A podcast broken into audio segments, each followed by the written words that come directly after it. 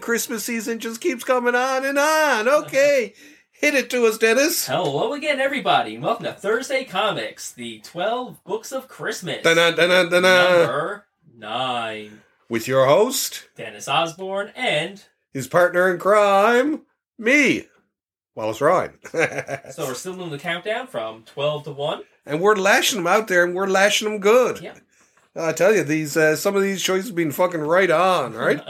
and, and it's funny because we we discussed how we you know so far we've uh, we've had the same publishers you, you know two of the same author Yeah.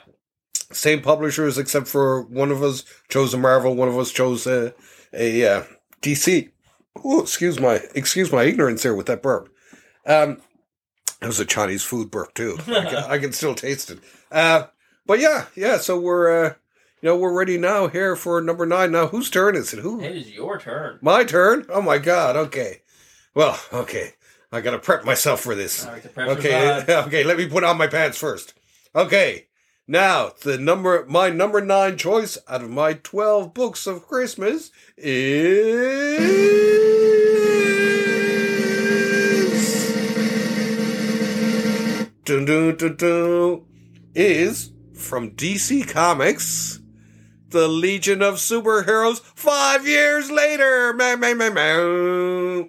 Now I know, of course, some there are some Legion uh, fans out there, Yeah. mostly wieners, who uh, who you know, Us, you mean us. yeah, yeah, who who uh, who don't like it. But I mean, I loved it. I loved it. It Was to me even at the time when it came out, it was just like, holy shit, someone's someone's taken the Legion of Superheroes and given it a cool anima. Because suddenly, you know, we- I mean, I always did like Legion of Superheroes. I mean, during the '60s, we had your Kurt Swan, you know the. You know, and it was, it was, it was you know, kind of cute and uh, Yeah. and of its time. But it, I mean, the reason I loved Legion, of course, as a kid was it had so many fucking heroes, and everyone had a goddamn superpower, and it was great. And then, of course, '70s Legion, I love because Dave Cockrum, Yeah. whose art was spectacular. Let alone his, and I think one thing that made it was his redesign. He really modernized a lot of the costumes. Some he left as like he he didn't touch. Uh, Cosmic Boy, for instance, he didn't touch his okay. uh, Brainiac Five didn't change his, but he changed some. Uh, the ones that he did change, they they looked fucking beautiful when when he was done with them. Yeah. and he really he really brought he re, uh, Matter Eater Lad was another one he left. uh, Sun Boy, because Sun Boy was, was kind cool anyway It's cool, anyways. but he brought them all, you know, really into the seventies. and if people want to see his skill at, you know, costumes, look at Storm or Nightcrawler, Oh. Which Colossus. were meant for Legion of Superheroes. Yeah, And they turned them down. He just brought it over to X Men. yeah, and and, and uh, Phoenix. The Phoenix costume is is a Dave Cockrum invention. which is probably one of the better design costumes Mm. of the era. Really. Yeah, and even well, even the Storm and and, and Nightcrawler one so Yeah. simple, so yeah, beautiful. Like, uh, I mean, the geez, Nightcrawler one. I mean, it's it's basically still his costume. yeah, usually with some minor tweaks. So And same with Colossus too. It's it's you know essentially just that same thing, really, right? I think they changed the colors once or twice. They gave him pants for a while, Yeah, but at the end of the day, it was basically the same costume. yeah, yeah. So you know, re, you know, beautiful, beautiful stuff. But w- then when when it came along to, and, and I mean, you know, Giffen did a lot of Legion in the eighties, Yeah. obviously the you know, and some minor changes there, but I mean, the Legion five years later is where they really. Oh, they just really grabbed him by the nards and shook him and shook him hard. and it's great because it's like it's like a grown up legion. Yeah. and it, it's it's uh, so I can see how some may not have liked it because it was almost like you know, bouncing boy was you know he was Chuck T- T- Da- Dane Tane or whatever or, or you know they they refer to him uh, by their names more Right. than that. But it was it's still it's still the legion of superheroes and it's still in my my mind it's still one of my favorite eras of it. All right. Definitely. Ah, good old Legion. yeah, and now we'll uh, we'll get on to you, and we'll uh, force you to come up with a choice for your number nine out of your twelve books. And here it goes. And Dennis's number nine is X Men Grand Design. Whoa! ho, ho, ho. Well, kick me in the pants. Okay, yes. Uh, Now, why Grand Design? I must ask. So, Ed Pisker, based Yes. off Hip Hop Family Tree, Yeah, um, his like his street, his art style, very unique. yeah. Not superhero comic friendly, Not but- really. Yeah, yeah. but he he makes it work because of his knowledge and his love. And his Yeah. little Easter eggs, like poses, are based off the action figures of the '90s and little tidbits like that. So you can tell there was a love for X Men, Mm. and it was a dream project. Also, it's an abbreviated history, pretty Yeah. much from the debut to pretty much '90s. Okay, yeah, Uh, yeah. The last volume was basically like I think Extinction Agenda around there. So you got through all the Australian X Men and stuff like this. Yeah, But if you don't want to go through, you know, 30, 40 years of history, you can buy that book. It has that certain art style which is Yeah. very unique. Really like Robert Crumish, you know, like Yeah. that um, bit of underground feel underground feel to it, which is fantastic. But it's a superhero comic.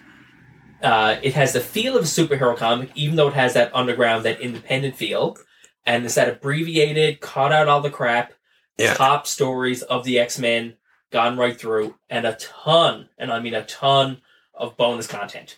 too. Oh, So if okay. you're a fan of the art style, the underground, um, the X Men in general, I Yeah. consider it a definite must get. yeah, yeah, and it, and and cross with you know the besides I cross with a history book like you say. Yeah. The, so you know for anyone who's just getting into it, I mean it, would be a great way to, for them to Definite. to go back and, and have a look and get get up to date. Right? It's a good way to get into X Men, but it's a good way to get into underground comics.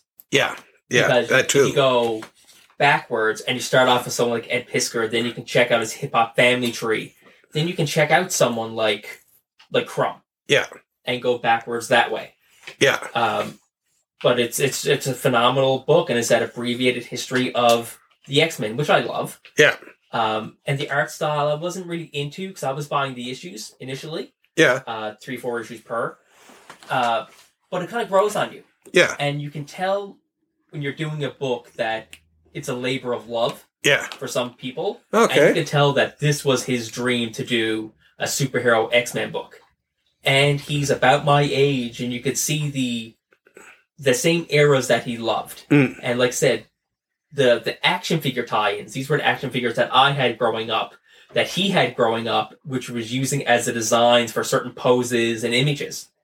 And I found it absolutely fascinating to go through. Yeah, okay. And yes, I could read, you know, seven omnibus of X Men to get the actual stories. But an alternate take, I took it as watching the animated series as opposed to reading the comics. yeah. The stories are the same, but you got that little bit of a twist. Yeah, it's, it, it almost reminds me when I was a kid and I'd we had the origin of Marvel comics Yes. and Son of Origins and those those books. The now, of course, it you know didn't have the grand sweep of grand design or whatever, but it had enough information through through them that it sort of you know it got me it got me well in in enough into the Marvel universe that you know I began to seriously collect and go mad. Right? And- uh, Go absolutely insane. so it's only several issues to collect. They were a little bit more expensive issues. Mm. They put them out in the three um, almost gallery edition sizes. oh yeah, the Treasury edition. yeah, Yeah, the yeah. treasury, and then you can get the omnibus. So multiple formats. Yeah, uh, I like that. inexpensive route. You can get the single issues. You get the treasury formats, which will cost you pretty much the same as the omnibus, but it does have a different look and a feel. Yeah, The paper quality is more, almost like a newsprint feel. Uh, Yeah, it feels yeah, it more does. Independent, yeah, and then of course the omnibus for the omnibus collectors. exactly. So yeah, so everyone's happy. Everybody's happy, you gotta love that, eh? so, and that's what you basically want out of a book. yeah, So, yeah, that's true. you That's can't ask true. for more than that. So Yeah, as as one of the great twelve books of uh, Christmas. yeah definitely.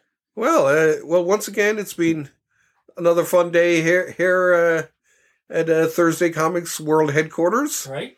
and uh, now we'll be back tomorrow with uh, Thursday Comics 12 Books of Christmas, number 8. Ding, ding, ding, ding, ding. Yes, excellent. So, uh, with that, we'll uh, sign off and we'll get our good buddy uh, Bill Brennan with that fabulous theme of his to uh, let us dance on out of There here. you go. Okay, hit it there, Bill. Thank you.